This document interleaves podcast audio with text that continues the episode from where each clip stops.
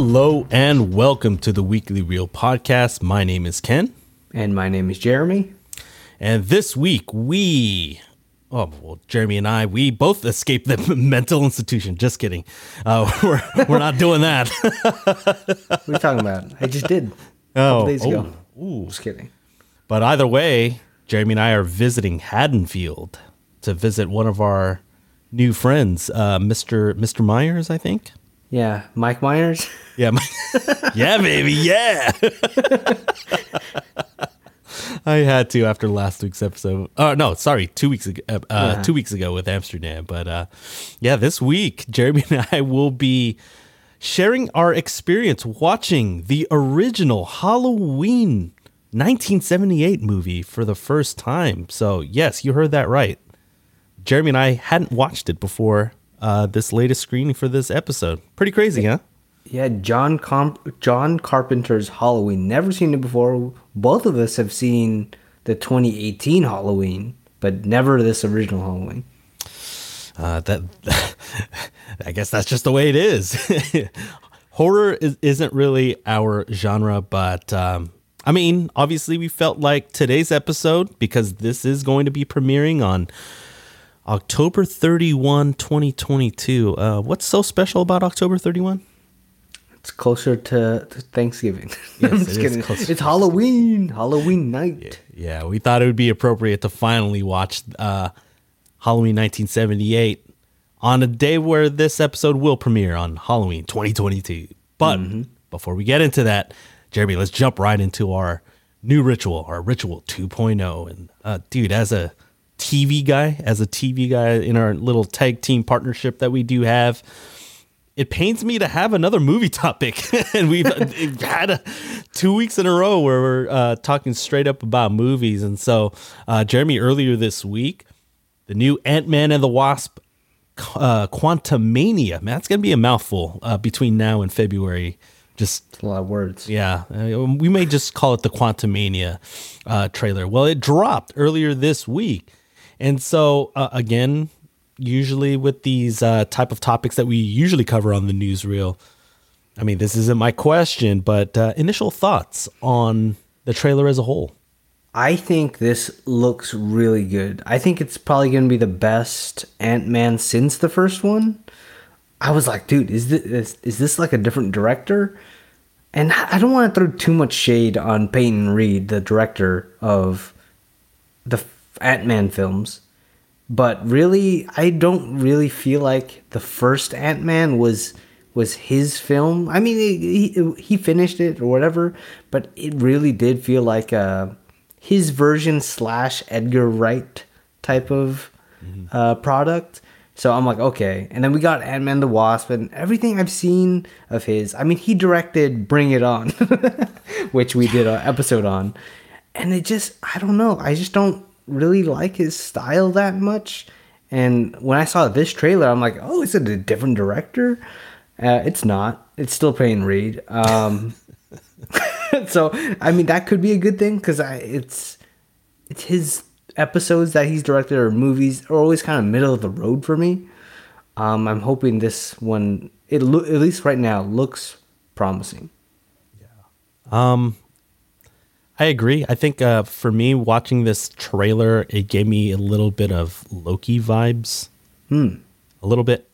Uh, it got me to cu- start watching, Lo- rewatching Loki again, uh, because I kind of forgot some of the stuff that happened within the show itself. Uh, within the six episodes, I think it was six episodes, right? Yeah, I think it was six. Yeah. yeah, but uh, it was it was pretty cool to kind of revisit some of uh, some of that you know world where obviously now this is the quantum realm again, just re, kind of revisiting that whole concept, and then just kind of jumping into Loki where obviously this is time related, and obviously the thread between the two, you know, Loki the show and Quantumania is Jonathan Majors. Mm-hmm. So, my question for the Ritual 2.0 is obviously Kang the Conqueror is revealed. I mean, he is being played by Jonathan Majors again. This is his second appearance in the MCU where he played He Who Remains, spoiler for the end of, of Loki. he will have a prominent role in Quantumania, And uh, I guess my question to you, and again, this is speculative, when all is said and done, where do you think Kang and all of his variants will land in your top MCU villain list? Ooh, you know, I'm not. You could do potential, or you could do like a prediction of where you think you'll end up. Okay, okay. Uh, because if we're saying top is like Thanos, Wenwu, Killmonger, I want to say I don't know. I really feel like he's probably gonna be like a number ten type of villain. I like my my hopes are not that high right now in terms of Kang, just because they're like, oh, uh, Gorr the God Butcher, it's gonna be top ten villain and all that stuff, or top top villain and all that stuff. I'm like, eh, was he though?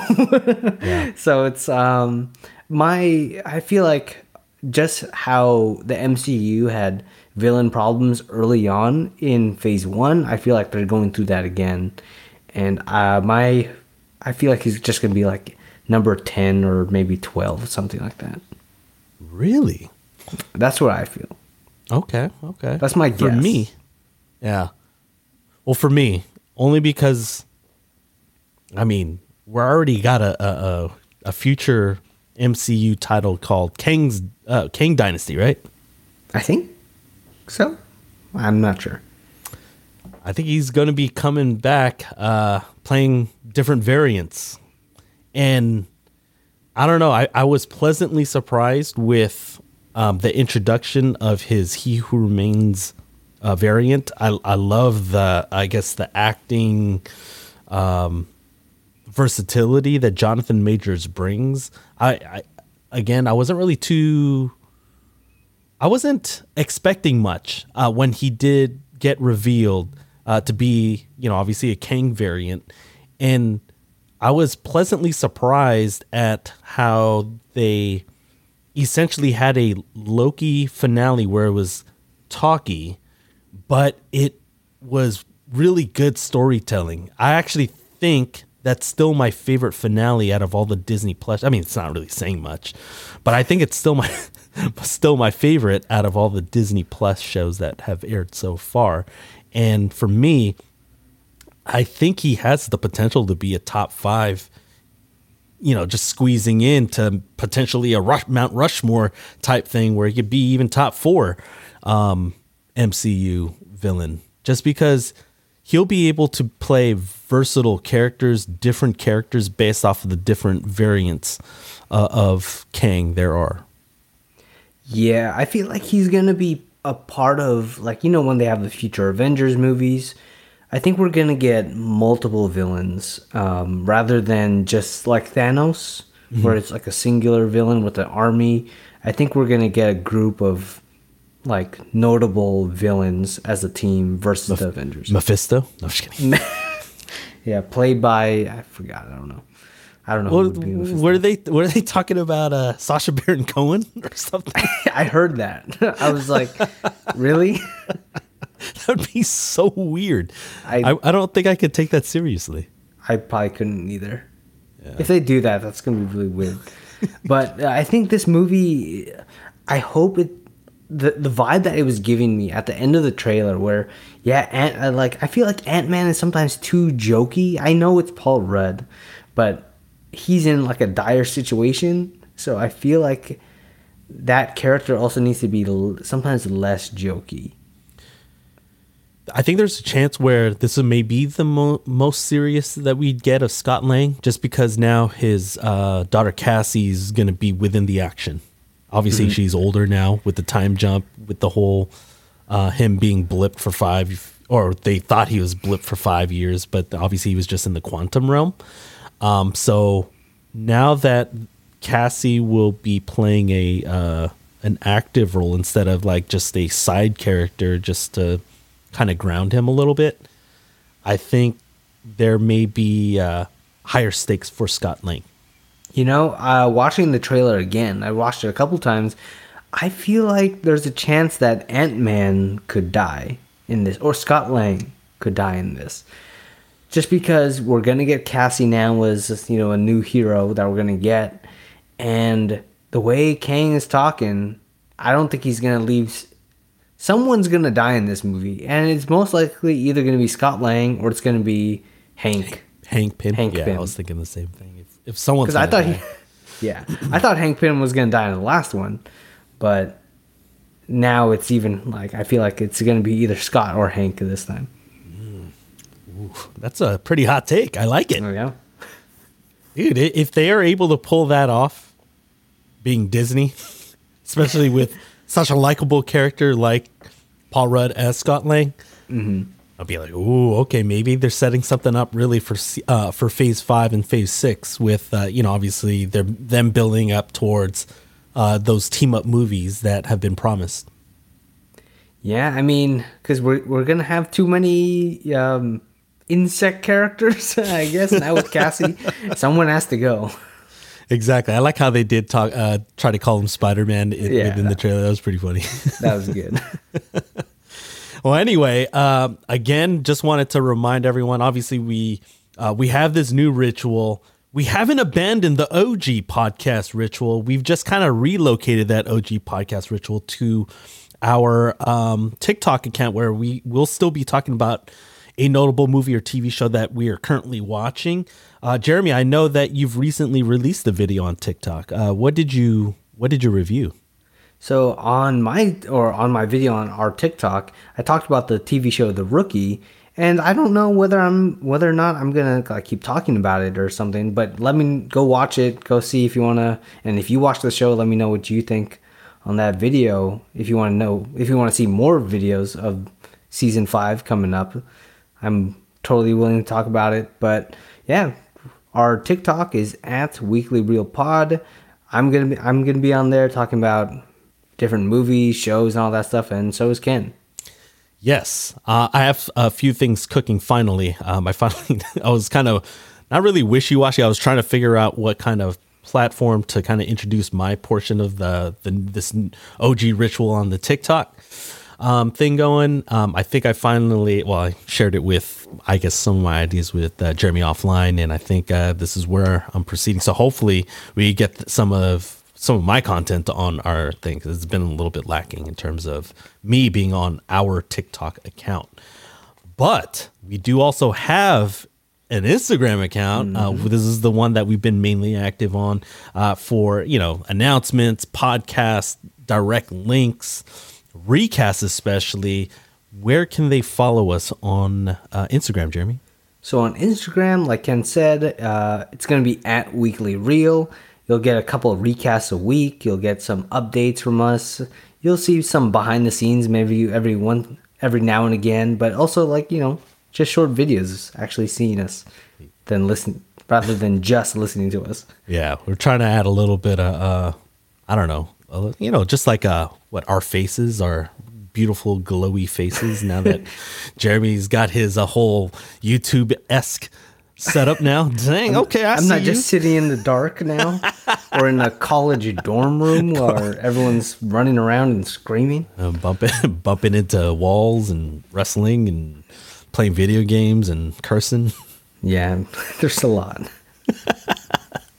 But yeah, definitely, uh, definitely look out for those recasts. We'll try to be, we're you know, we're trying to see if we could post regularly uh, as reels. So reels and TikToks, that's the thing in 2022 apparently. So we're rolling with the time. So Jeremy, this week, oh man, we've come to the main event. We're obviously going to be talking about Halloween 1978, and so after being locked up for 15 years for killing his sister, Michael Myers escapes a mental institution to return back home in Haddonfield to wreak havoc on, I guess, a specific day, October 31st, in the horror classic Halloween 1978 by John Carpenter. And so this is your, how many years is that?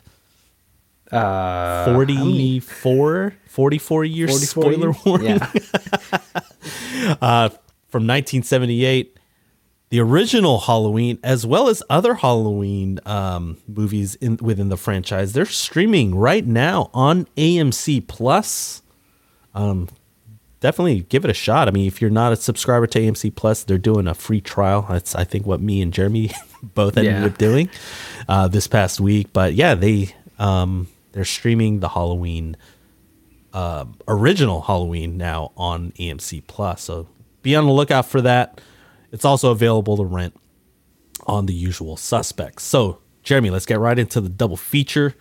And a quick reminder with the double feature, I have a question ready for Jeremy. He doesn't know what I'm going to ask, and vice versa. I don't know what he's going to ask. So, for my half of the double feature, the very beginning of this film, Jeremy, we get that fantastic opening tracking shot where everything is in basically a first person view. And so during that, as, as the uh, uh, the scene kind of plays out, we kind of get that creepy soundtrack, kind of creep, you know, just kind of slowly, just setting the mood. It starts to play as you know the camera's kind of working their way through that, uh, I guess Myers house, and we go up the stairs, kind of creepily, and then all of a sudden we get a clown mask just being put on so everything's kind of distorted you get the heavy Yeah. breathing going. We're just basically setting that atmosphere. And so all of a sudden judith myers uh, this lady or girl i should say just shows up and she just gets stabbed to death brutally brutally. And then obviously this individual the camera just just leaves goes down the stairs leaves the front door and then it gets revealed michael myers as a six-year-old Yeah. um, is revealed as the killer. Dude, were you surprised at how young Michael Myers was when he was, was he revealed? six? He was six. Dang. So wait, he was 21 in the. In the yeah, it, it I did within not know that. 1978. Yeah, he's he was 21. Dude, like, I mean, I kind of like I read the synopsis, like we saw, like the oh, the 15 years of Uh-huh. since he killed Judith Myers and all that stuff. So I was like, I wasn't that surprised, but thinking about it now, if you didn't know going into the movie, like, like you're just watching this unfold. Yeah, it's like I wouldn't expect it to be a kid, and they didn't exactly like shoot it as if he was like however Lower. tall. the- yeah, they just showed it from like a lower angle. yeah. but it was so good. Like, and at the same time, it made me think, like, when he put on the clown mask, and later on we know he's going to put on the famous Michael Myers mask, mm-hmm. it's like, how does he kill anyone with that thing on? You know what I mean? Like, you could barely see through that thing. Mm-hmm. I don't know. And then he's like smelling his hot breath because he's like, but it's pretty chilling though. Yeah. I mean, there was a lot of. A lot of deep breathing in this movie. Even when he was know- like a little kid too, like during Yeah. that opening scene. he might have asthma. Yeah, maybe. He's really Darth Vader. Crossover. Uh, no, but for me, um, I was kind of slightly spoiled because, okay, so let me reveal uh, this. Not really a confession, but I c- peel back the layers a little bit. So I ended up doing that free trial with AMC Plus, but it was through my Amazon Prime account. And so I guess during the scene, I actually wanted to. I I was kind of still, you know, getting comfortable and situated because I had my snacks, had my drinks uh, ready to go. That's my whole movie setup, and I had slowly just looked away, you know, because I was trying to grab some for some snacks. Was, oh shoot, I missed something. So I wanted to do that whole thing where you know you re- rewind back, I don't know, ten seconds or something like that. And when I did that, because it's Amazon Prime Video, Oh, no. Yeah. they have like you know you know they'll have like trivia they'll have like they'll list the actors that happen to be within that um that within that scene and sure enough they had the the act, actor who plays the younger version of michael myers and it said michael myers parentheses six years old. I'm like oh i was spoiled. Damn it. So yeah uh, yeah. unfortunately for me when it was revealed, I was like, oh man, it would have been nice to try to figure out if if I would have caught that um, as the scene was developing, but spoiled yeah, weirdly enough, we were both kind of spoiled. in the in very different ways too. Yeah. Um, it, it wasn't like the whole traditional one, obviously, because this movie is 44 years old.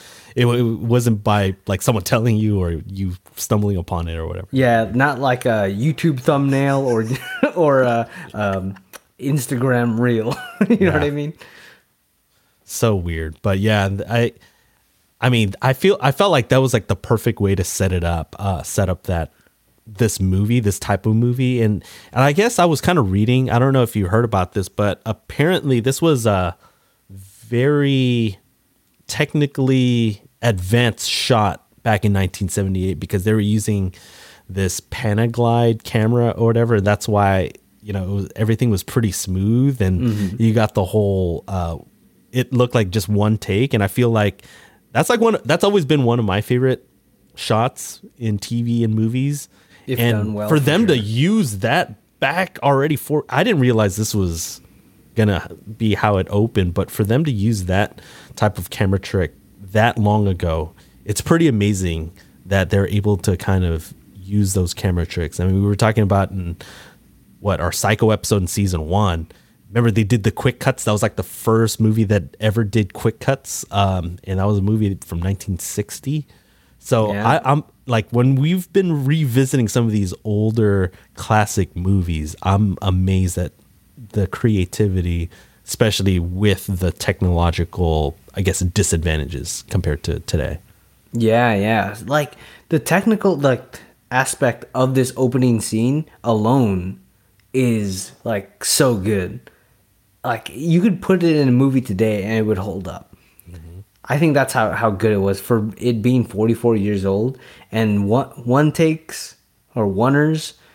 Sometimes nowadays I feel like they just use it as a gimmick. Sometimes yeah. they don't really look as good. Um, but if they're done well and they're shot well, framed right, it's it gives and the way they do it. And like some wonders, like action sequences, they could be moving really fast, but for this, they're moving super slow. We get that uh, like scary movies always rely heavily on sound design, which I thought mm. was um, good in this opening scene as well. So it's like everything was on point in the opening scene. All right, Ken, uh, my half of the double feature. I want okay. I'm gonna give. Uh, this might make some people a little mad. um, okay. Oh, oh yeah. I forgot offline, I was supposed to mention something before my before my right. question. I almost I was forgot. dying. Uh, this has nothing to do with my question, but did you notice when I think uh, Laurie was it Laurie? I think she, it might have been Laurie was babysitting whatever, and they're watching the news, and it says on the TV RKO News. did you see? I did not. Did, Dang it. You gotta, you gotta now I want to rewatch it while I still have my AMC Plus uh, like, free trial. I was cracking up. And okay, if you guys don't know, RKO, also known as Randy Keith Orton in the WWE, is the apex predator of the WWE universe. So, and we're huge fans of wrestling. So, I just thought it was funny because we always reference the apex predator and his famous move, the RKO, and there it is in 1978. Are you sure he's not the apex predator of the DCEU? Also, I'm just kidding. uh, uh, okay, sorry. Go ahead. you got to go back and see that though. I will. I definitely will. Especially, uh, it might be after this, uh, because I, obviously I don't want to. I don't want to waste my free trial. Yeah, for sure. Um, okay, my question though. Okay, this is this is the part that's gonna make some people mad. Uh, Michael Myers actually wasn't that interesting to me. oh, okay. Yeah, okay. he wasn't that interesting to me in terms of like villains or like he was he was just kind of a creep. Honestly, honestly, I thought he was just kind of a jerk because everyone's just trying to have a good time, and he's just there like like a serial killer, but it's like like villains or I guess villains have like this this moral code. Like there, there's this line that they won't cross. Maybe they won't kill women, kids, whatever. I don't. They there's some type of line that um, people have that they don't cross. It's like oh, okay, when I saw Michael Myers kill his, his sister, maybe I don't know, he had this weird thing for his sister and promiscuous women. So I'm like, okay, maybe he'll kill promiscuous people. But then at the end, he kills like, or he tries to kill Laurie. And I don't know. I'm just curious because I don't see it. Uh, what is it about Michael Myers that makes him an iconic Halloween character? I mean, that mask is pretty scary. The fact that he got it at a, a hardware store is pretty funny, actually. Yeah, Because it's like, how does that even work? I don't know. I was like, wait, why are hardware stores selling masks? Anyway, because usually they would be more functional masks, you know, like if you're, I don't know, like uh, put something on, like if you're dealing with fumes or something like that. But for for it to be an actual scary ass looking mask, Which is, I think, modeled after William Shatner. Which, why is that at a hardware store? I don't know.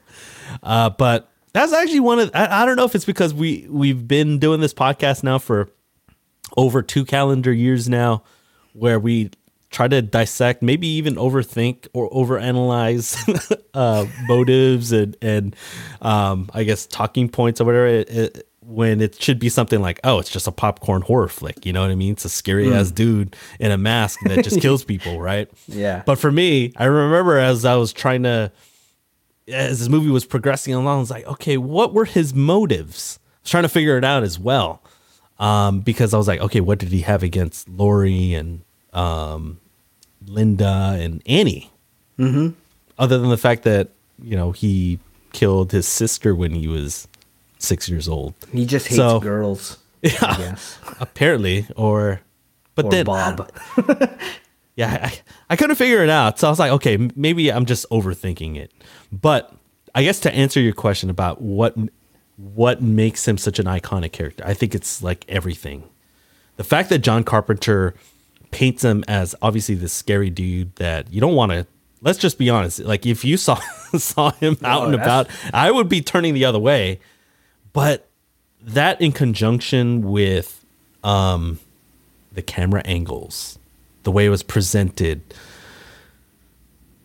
the underrated uh, cinematography, but then obviously the the soundtrack, the the theme music, Yeah. like everything is like a, a an experience, and then the fact that he will just pop out of nowhere, and obviously these are the things about horror mo- movies; they just will pop out of nowhere, and you can't kill them. Obviously, how many movies now are we in the Halloween franchise? We got nine of them, I think, uh, since Halloween Ends recently got released a couple weeks ago. So, um, I think it's like the way the character as a whole with the environments and the way he's being portrayed um, and it being like obviously in the heyday of horror films i think that's what makes him such an iconic character I see. Yeah, because I, I wanted to under like he's obviously a scary figure, mm-hmm. but there's just like something about like some like some people like celebrate him. So Yeah. whereas like I don't as if he's like a, a the Terminator or an alien xenomorph, right? Those are science fiction characters, or it's like they're just kind of they have their own kind of motives and they're scary or whatever. But Michael Myers just like goes out and kills people yeah. And we don't know like what line he will or won't cross. And we never and like he gets stabbed and injured how many times in this movie? And he, i don't know.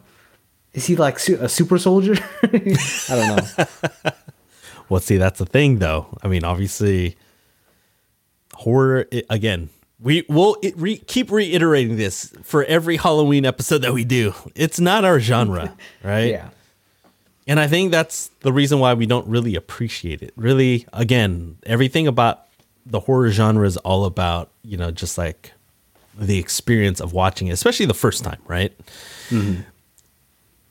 Developing the uh, that tension, right? The the I don't know, like you know, your anxiety, you know, your your heart rate just starts to quicken. You start to get some sweaty palms or whatever. You're like, especially if you're watching it like in the middle of the night with the lights turned off. I mean, I tr- for me that's how I try to watch movies in general, but especially with horror movies because you, you try to get that whole experience. especially since a lot of these scenes happen to be at night, and so you definitely want to make sure that you could actually see what's on the TV.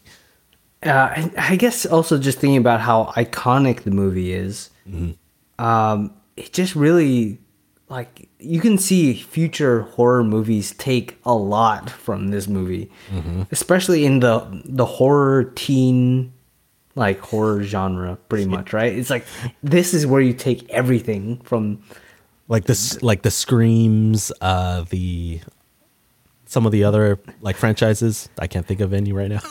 Yeah, pretty much anything that has to do with like a person in high school. yeah It's like basically it has to do something similar to Halloween.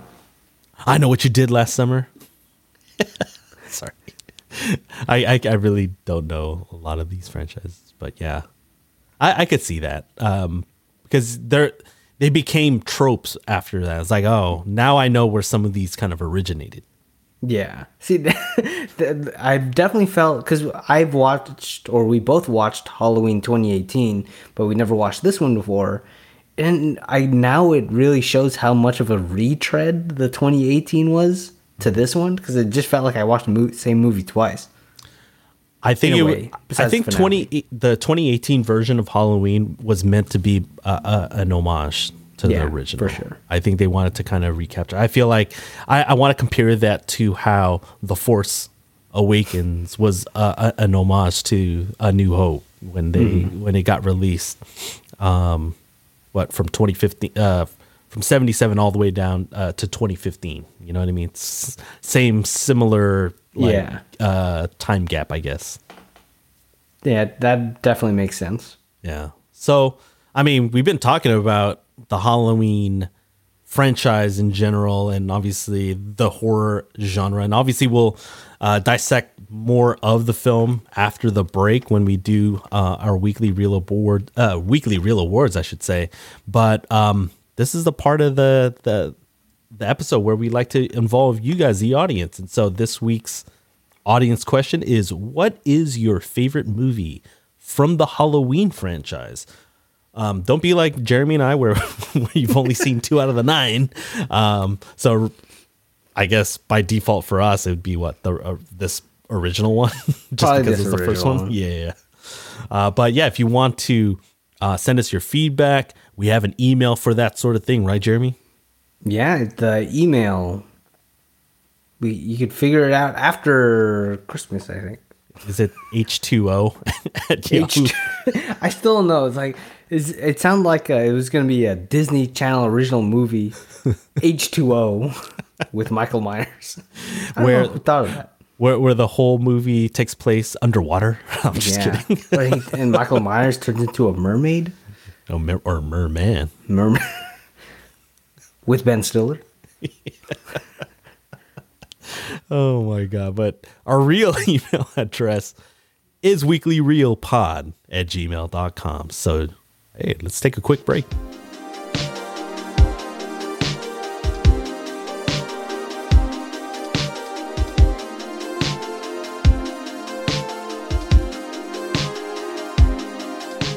All right, welcome back from the break. And uh, Jeremy, let's jump right into our weekly reel awards for Halloween 1978. And so the first award that we want to give out, obviously, it's a 44 year old movie.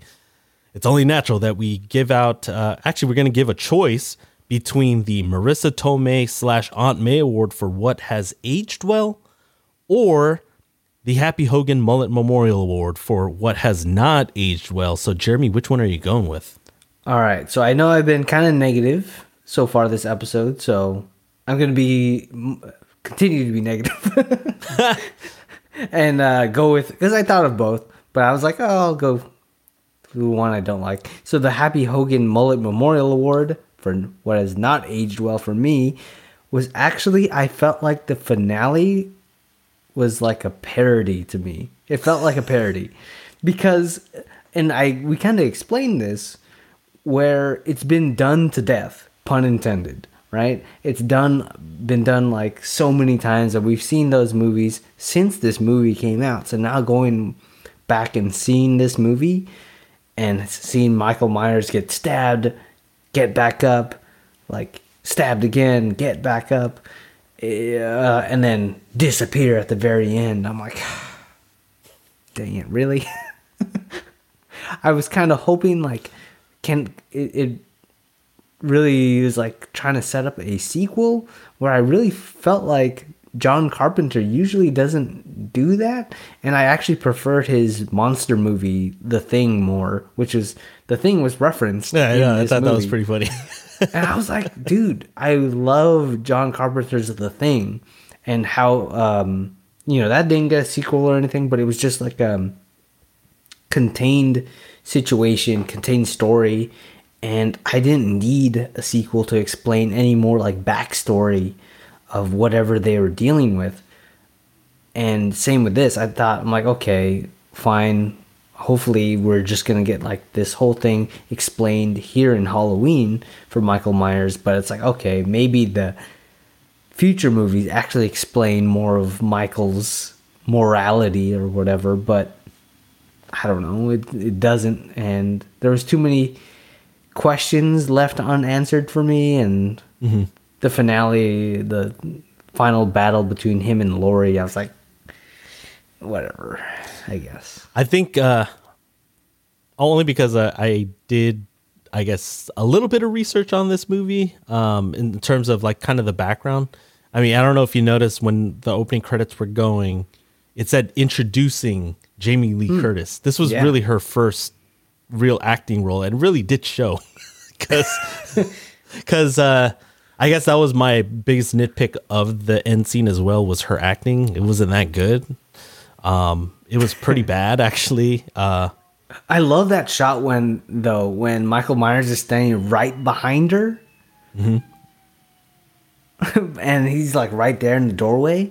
But then like her scream kind of took me out of it when he grabbed her. Yeah. Right? It's like it's a scary movie. You're supposed to be good at doing these screams. Yeah, that know. that fire truck wasn't for Michael Myers, by the way. That's Yeah. uh, what you hear in the background. That's what you're getting on this podcast. But, um, yeah, I, I I agree. There was like certain parts where, um, her like crying or like her you know acting terrified just uh, took me out of it a little bit. It was like, wow, that was pretty bad. And I'm glad that she got better as far as an actress because there are some there have been uh, roles that she's been in that I've enjoyed. True Lies. I mean, gotta True- mention an Arnold. Oh yeah, I was gonna say. but I, I really liked her in um, Trading Places. Um, she she was she was a good supporting actress in that in, in that role. So I'm glad that she got better. yeah, I mean, my first exposure to Jamie Lee Curtis was Freaky Friday. Oh, with yeah, Lindsay that's Lohan. Forgot about this. See, I mean, but then she played a lovable character, right? Yeah, So, yeah. Um, but yeah, it some of her acting was definitely rough in the, in this, and I mean, what are you gonna do, right? She and she's the daughter of Janet Leigh, who was the I guess the main actress in Psycho 1960. So That's there's that connection. yeah, that's crazy. Yeah, it's pretty crazy. Uh, for me, um, okay, I'm gonna quickly give out both, uh, but I want to get into more in depth into the Happy Hogan Mullet Memorial Award because I feel like that's the funner of the awards.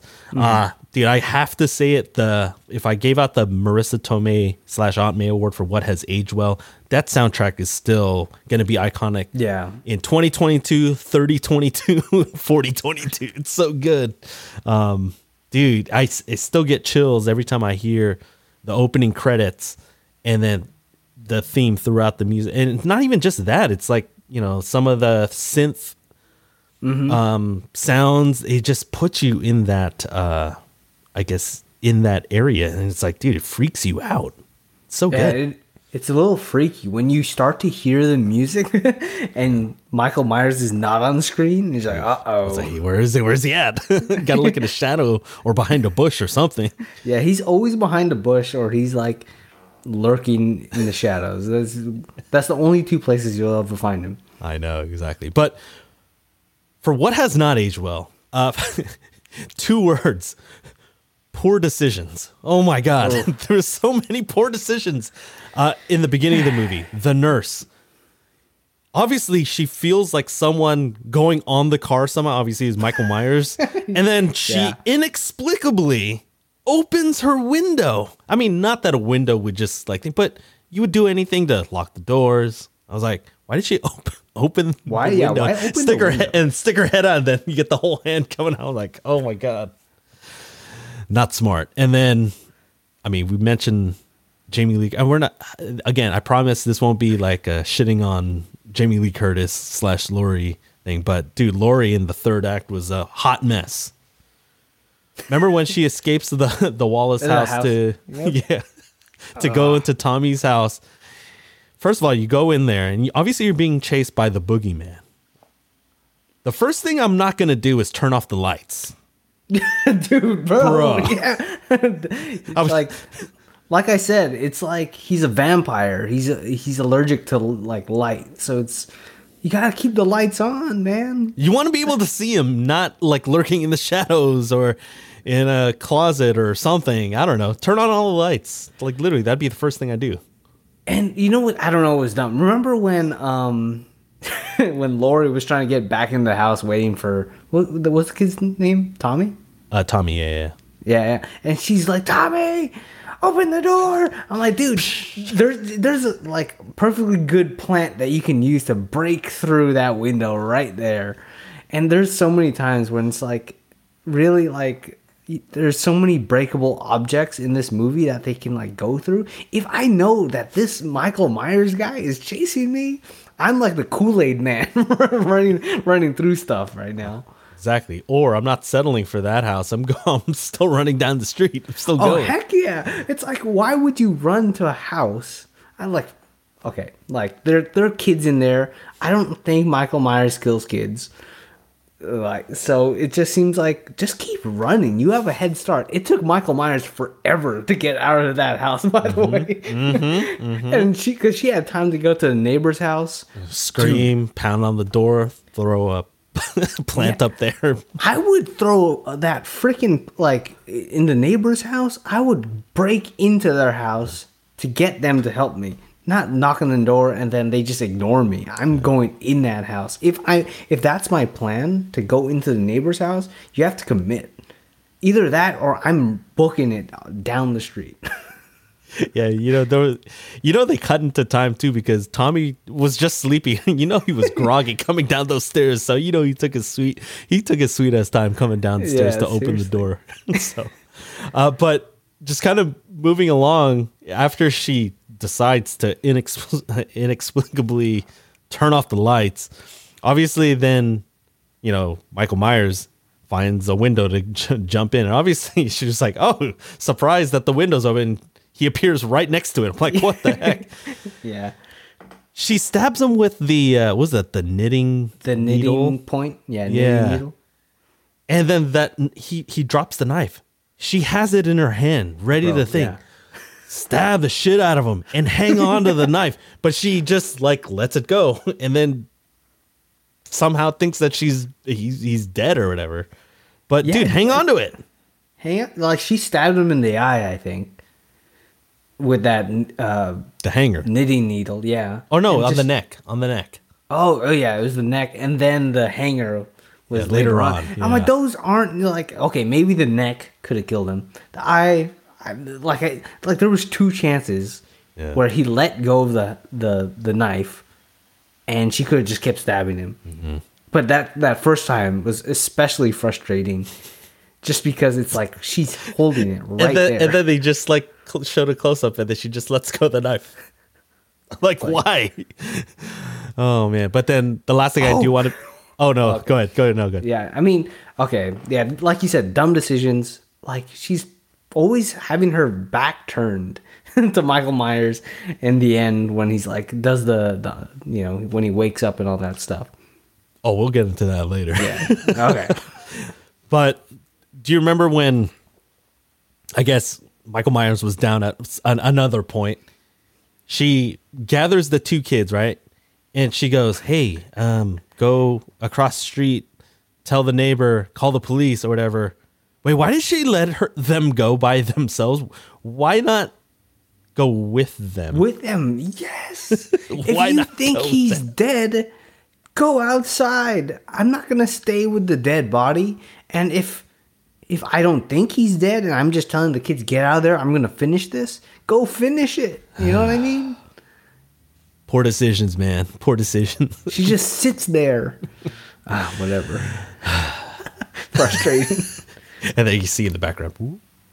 yeah. Freaking does the Undertaker like you said, man. Oh man. Whew. All right, let's move into the. We I feel like we could just dwell on what has not aged well for a while, but let's get right into the next award. I mean, it's only natural in a horror film that we give out this one. It's the I Don't Feel So Good award for best death. Uh, we had a handful of them, Jeremy. Which one was your favorite?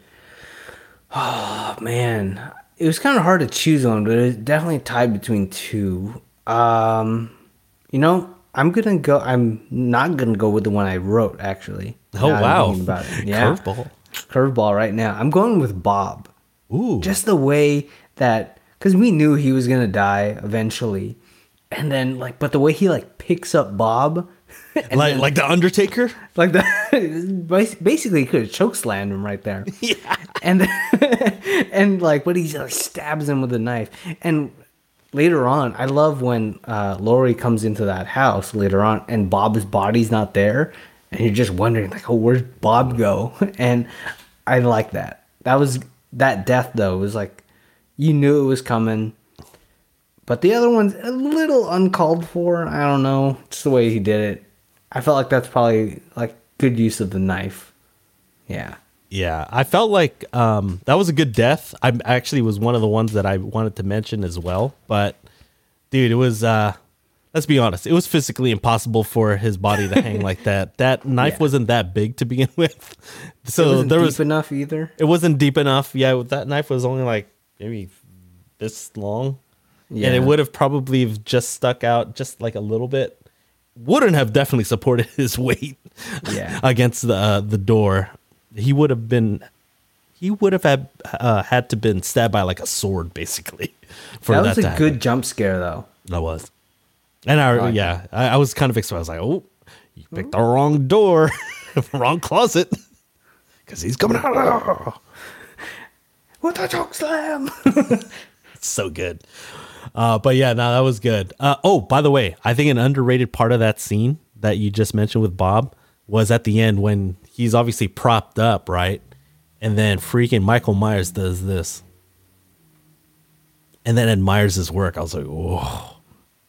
That was yeah that good. was uh, like i love how later on he just takes bob's glasses though and and okay because here's the thing he mm. puts a bed sheet over him with bob's glasses Thank and you. For, keep, oh, no, good, good. keep this in mind he still has the michael myers mask on underneath all that it's like why why add why do you have to add bob's glasses over all of that I'm glad you mentioned that because that was actually my best death. Dude, Bro. I, I gotta say Linda's death was the best just because again how it starts. Freaking Michael Myers dressed as as Bob as a ghost with the glasses over the sheet. Oh my god, it was so good. And then when she was saying, "See anything you like," and she had her boobs out and everything, and then all of a sudden, all you hear is.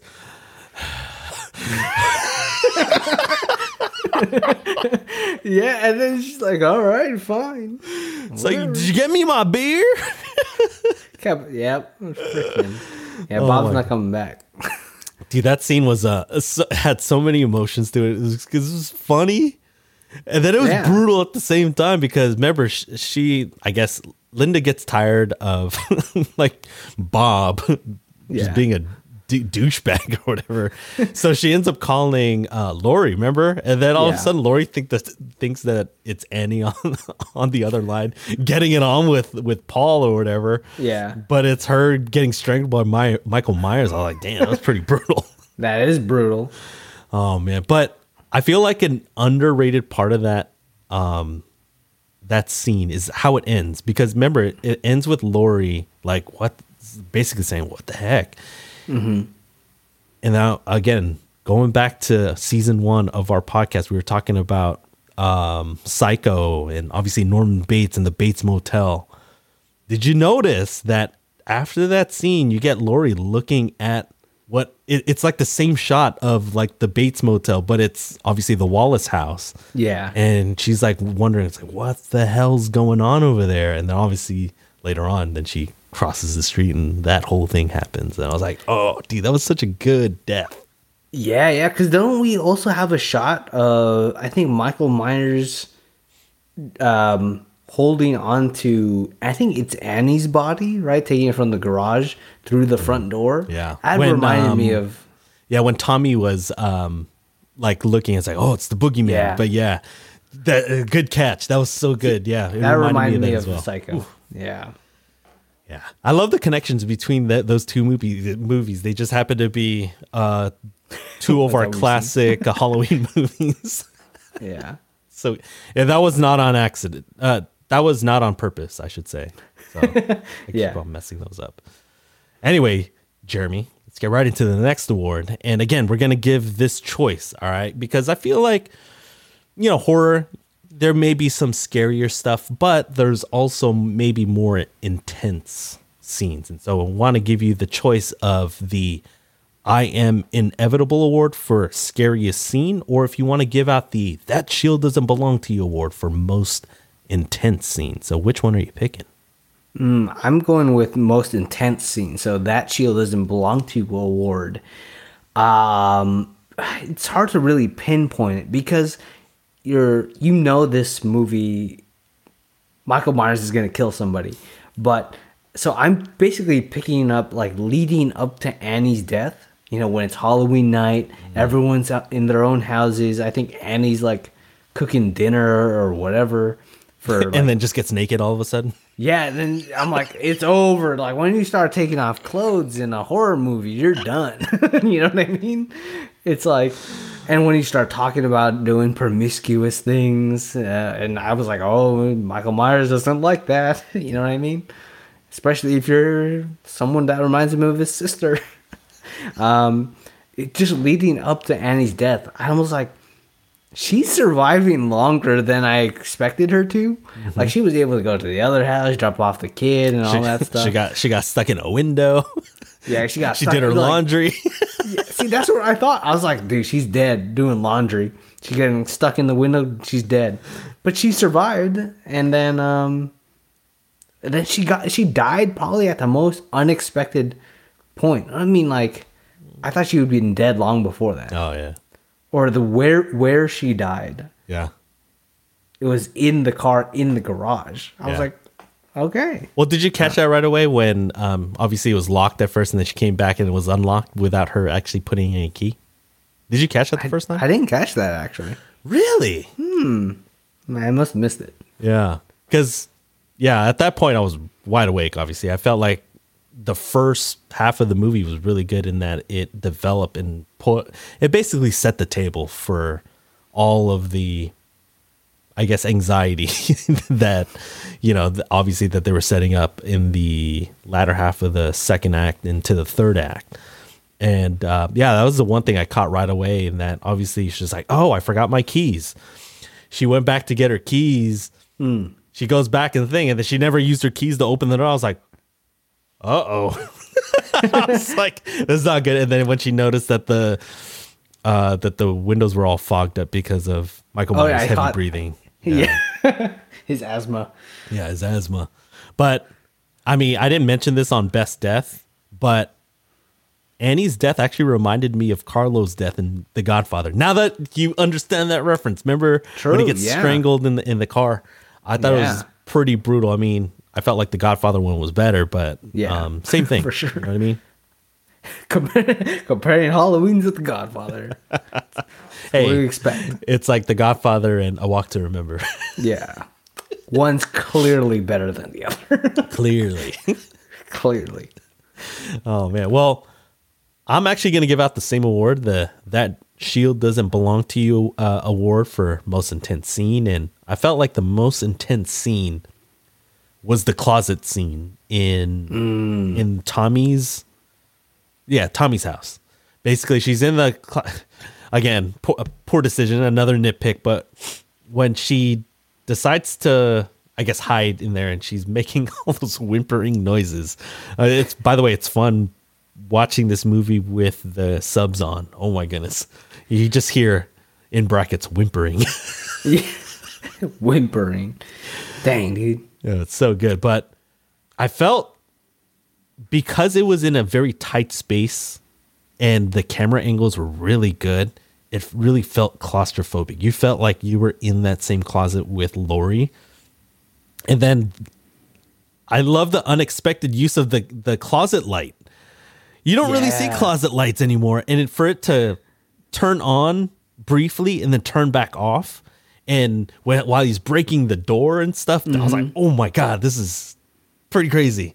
And then obviously you get the visuals of uh, of Laurie stabbing Michael Myers in the eye with a hanger, and then stabbing him with the knife when she gets it.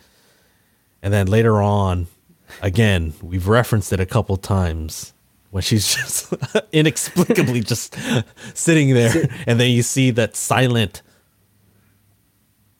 Doom. I know. I was like, oh, dude. Especially for us WWE fans, The Undertaker, man, it was so good. Um, that's my favorite uh, intense scene, I guess. That was so good. Yeah, when he was like that was the worst hiding spot just because that was it's such an easy door to break. Yeah. you know what I mean? But like she was able to use a clothes hanger very precisely. I must add that was like was right like, in the hole really of the mask, right in the eye. Yeah, and I was surprised. If I was Michael Myers, I would not drop that knife inside the closet. Yep. So bad decision for him as well. Drop it outside the closet.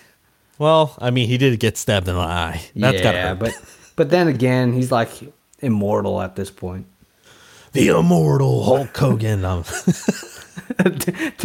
He's he's all these WWE people combined. yes, he is, and Kane because he's got the mask. oh man. Well, you know what? Let's give out our next award. It's uh, I mean, I'm sure we got favorite scenes, so we're gonna give out the Avengers Assemble Award for favorite scene. Jeremy, which scene you got? Ooh, okay. I, my scene has to be the opening scene.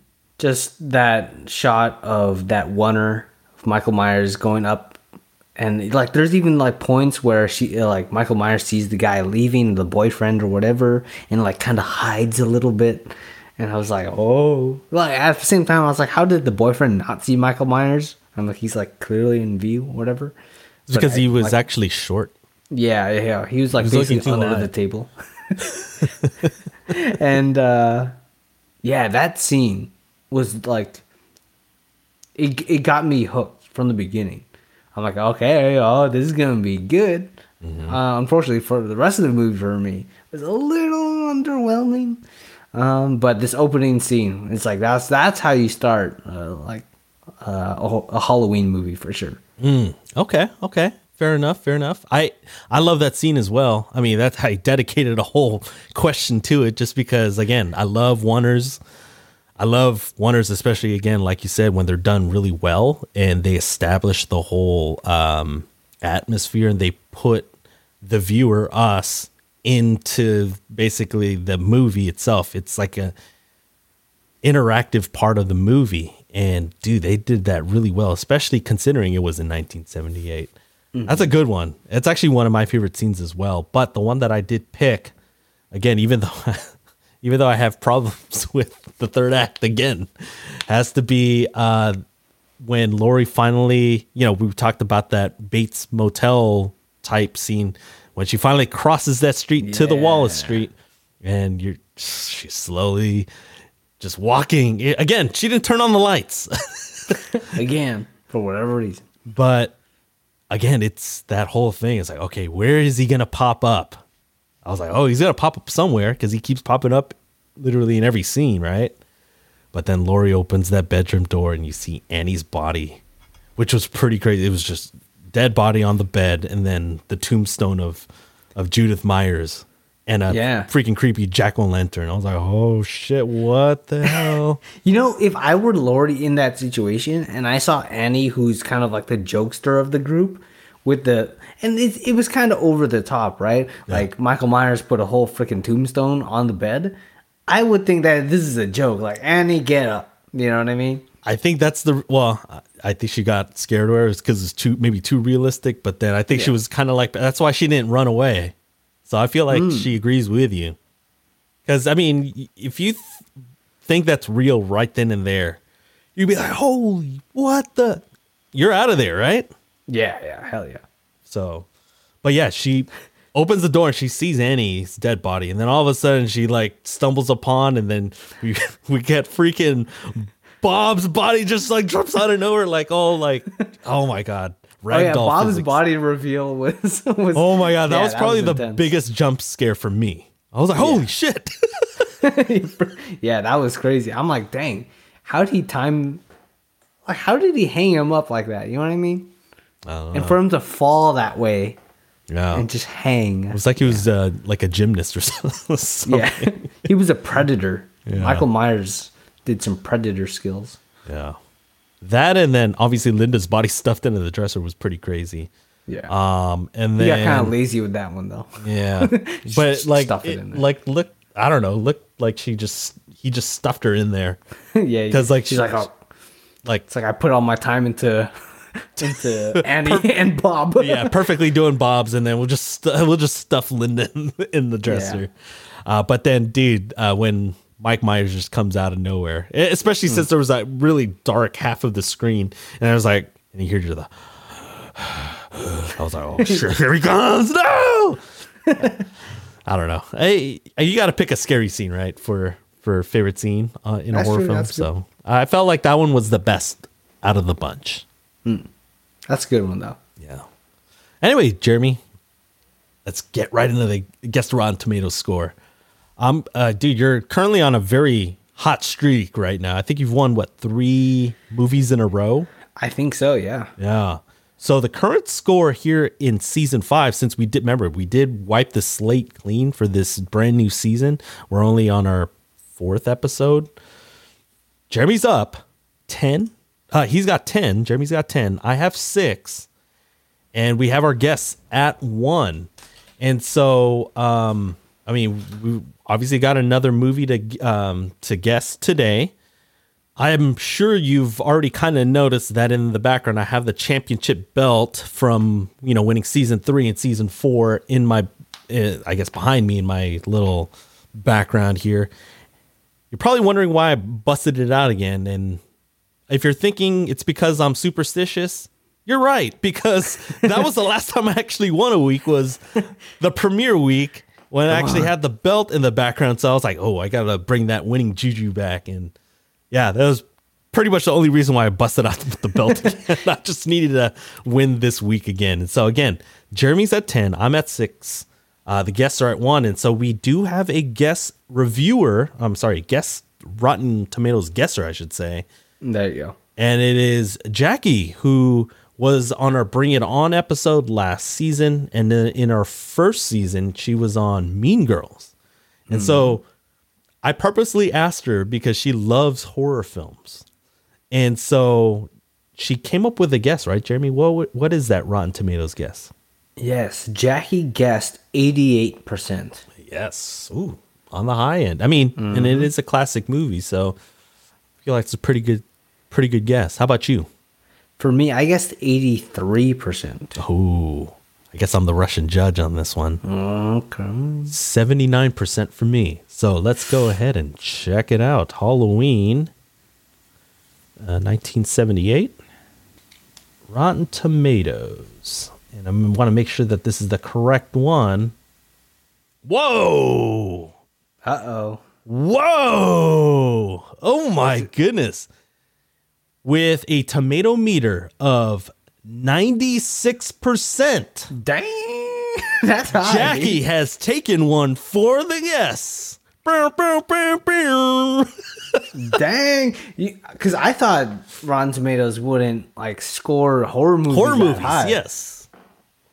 Dang. Wow, good jo- uh, good going, Jackie. And that brings Jeremy at into second place because uh, next highest and uh, dude, belt wasn't lucky.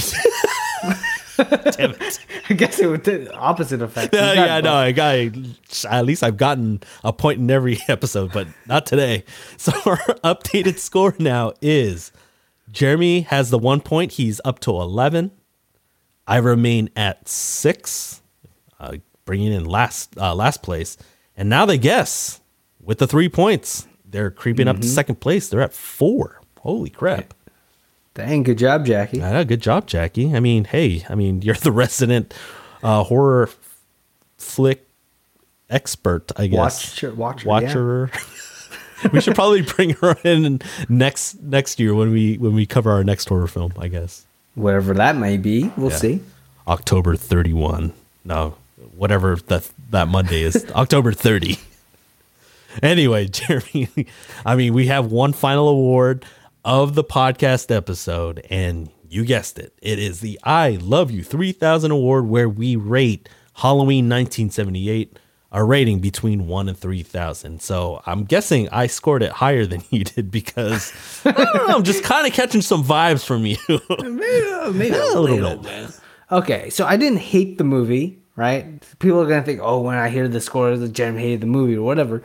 But I actually like watched this all in. I mean, it is a short movie, but I watched this just all in one day on AMC Plus, not sponsored.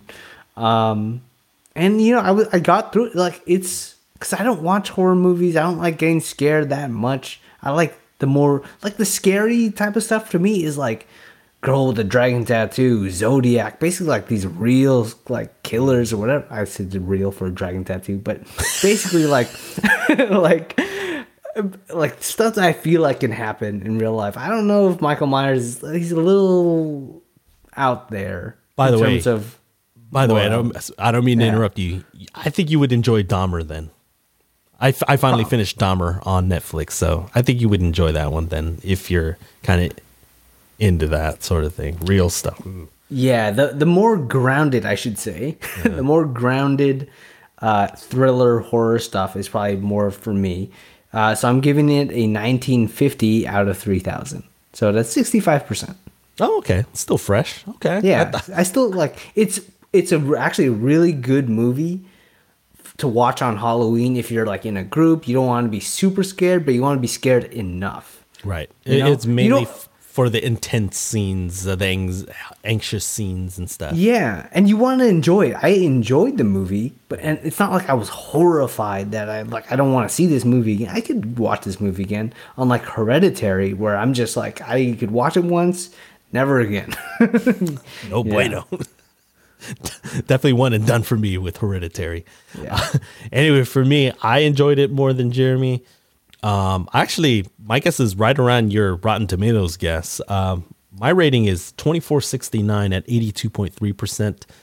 Um, I felt like there are a lot of technical aspects of the movie that I appreciated. That's actually the reason why it's so high as it is. The again, I, I agree with you to a certain extent about the plot, the motivations, and the bad acting. I felt like that's what kind of knocked it down for me. I felt like that's why I didn't have it in the upper echelon or even as close to Psycho as I I I, I think I rated Psycho maybe a little too high. I, I was I did a little bit of that research. I think I was at around ninety four percent.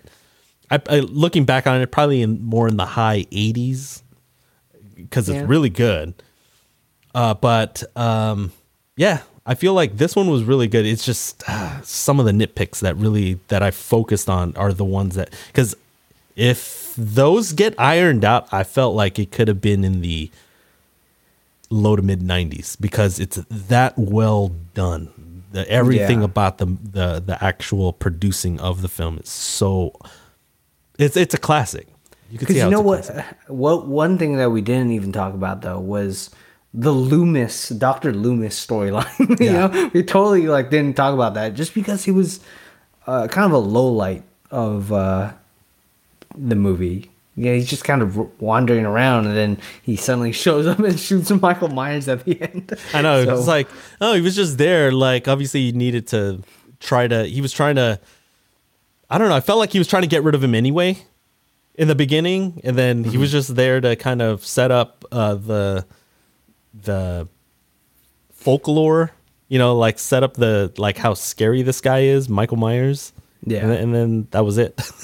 Yeah, pretty much. then he shot him, and Yeah, he was not- just not and he was just waiting and just kind of messing with kids. Woo! Yeah, It was Yeah, funny like- though. Yeah, see, it's like that stuff. uh, like I kind of zoned out a little bit. Yeah. Well, I mean, it, appears Loomis is on the next one because we'll, we'll see. Oh man. Well, Jeremy, next week we got another movie. What are we? Ta- what movie will we be talking about? All right. After 5,000 years, the champion of Kahndaq awakens to find his home a different place than he remembered. A world full of heroes and villains. In Black Adam, starring Dwayne The Rock Johnson. That was like, okay. smell- No, I'm just with a rock. But uh, yeah, enough with the WWE references. Probably until next week, for sure. Um, but yeah, Black Adam next week. Yeah. And how can New they episode. catch that movie right now? Right now, it's just in theaters, starring uh, The Rock, James Bond. He's in there. Yes, he is actually. I think that's all the named actors that I know. I mean, obviously we'll get into some of the other characters and we'll break down the movie like we normally do. Um, I feel like that next week has the potential to be a really good movie to talk about because let's just say so, there's some good stuff and let's just say there's some bad uh, bad stuff. So it's a nice, good mixed bag. Yeah, which you're gonna have to know all the details next week. Yes. So it'll be a week from Halloween, whenever that day is. So before we close out this episode, uh, do you have anything to plug uh, for these next seven days? Uh, for these next seven days, at least. Well, last uh, last season I teased my short film for like the longest time, but it's finally out. The end of yesterday is up on YouTube. Go search it. It's in the episode notes. Uh, yeah, go watch it. I think I'm pretty proud of it. So go watch it. Yeah, um, I'm very proud of it too, just because I know that uh, Jeremy put a lot of time and effort into this, and I mean, it got me looking forward to his next, uh, uh, what do you call it? His next project. Obviously, he's going to be working on that um, in the foreseeable future, and obviously, we'll definitely let you know. It's going to be probably on the same channel, right? Yeah, same channel, uh, the Infinite Loop Studios. so so, same channel that. subscribe. Yeah, so the same channel that the end of yesterday's on. So go go check it out. Subscribe. There's also um, social medias on there. Um, how can they follow on the socials? Yeah, I mean, I kind of even forgot. Honestly, I, I forgot. I don't know if there's a. Is there a the in there? I think it might be the Infinite Loop Studios. Well, we'll on put it in the episode notes. How, yeah, how it's about there. that? yeah, I always. This is not like me messing around. I actually forgot. Yeah. Well, it's because Jeremy's not really on social media. Yeah. Well, he's rarely on, I should say. Once in a while, he'll he'll reply to my DMs if I send him a funny video. if I turn on my notifications properly. well, problem is he just recently switched his phone again. Again. Yeah. Again. Uh, for me, you could follow me on Instagram and TikTok at FreeKenA. Uh, just the usual. Um, you know, I'm just always endlessly scrolling on both platforms. So uh, send me a DM, hit me up, say what's up. Uh, we could ch- uh, chat about movies. We could talk about previous episodes on the Weekly Reel podcast or new TV shows or movies or whatever. Just hit Yeah, or even like do some live tweeting with him or on sports and stuff. Yeah, exactly, exactly. So, um, I mean, we kind of talked about it a little bit. I mean, we almost we almost had a final thoughts segment a little bit earlier. But were there any other final thoughts? Uh, anything else that we missed uh, before we wrap up this episode on Halloween 1978? Uh, okay, this guy, I don't know if this sounds weird or not, but it just seemed like Jamie Lee Curtis has always looked like a mom to me. I laugh only because I was thinking the same thing. I was like, man, she really hasn't changed. She Yeah. like started like her look, and then that's it. Like she just like literally hasn't really changed very much. yeah, I'm like, dang, that's what they wore in high school, huh? Like that's exactly what Jamie Lee Curtis and Freaky Friday was like too. Oh my god, yeah, that was pretty crazy. Um I do have a random theory, and this is again based off of me not watching most of the Halloween franchise. This I don't again, we don't really know Michael Myers' motives or if they eventually get revealed, but maybe as a little kid he gets bullied. He keeps getting bullied. Remember he um, scared that one bully that who was bullying Tommy. Remember? Mm-hmm. So That's true. maybe it's centered around that. Um, another thing I kind of want to mention, dude, I love those shots, uh, those iconic shots of just Michael Myers just standing there doing nothing with the music playing in the background. Like the whole, like n- the that one shot where he's next to the bush, or the one shot where he's um, standing next to like some clothes hanging on the clothesline. Dude, that was like so like beautifully shot. The, the cinematography is probably got to be the most underrated thing about this movie. Yeah, sometimes Michael Myers is like the Flash, though. Sometimes you look in one direction, then he's like gone the next. so it's like those are good shots, but he's extremely fast for someone who just got out of a men- uh, mental health institution. Yeah. Oh, one last um, nit, one last nitpick that I forgot, dude. Michael Myers needs to um, get better at following someone in a car because man, that station wagon was trying a little too close. I know, seriously, with the the stamp of like federal whatever on the side. and it was like uh, he, had, he had his uh, headlights on too. I mean, at least I guess turn off your headlights. I don't, I don't know. It's like stuff that you learn uh, playing GTA, right?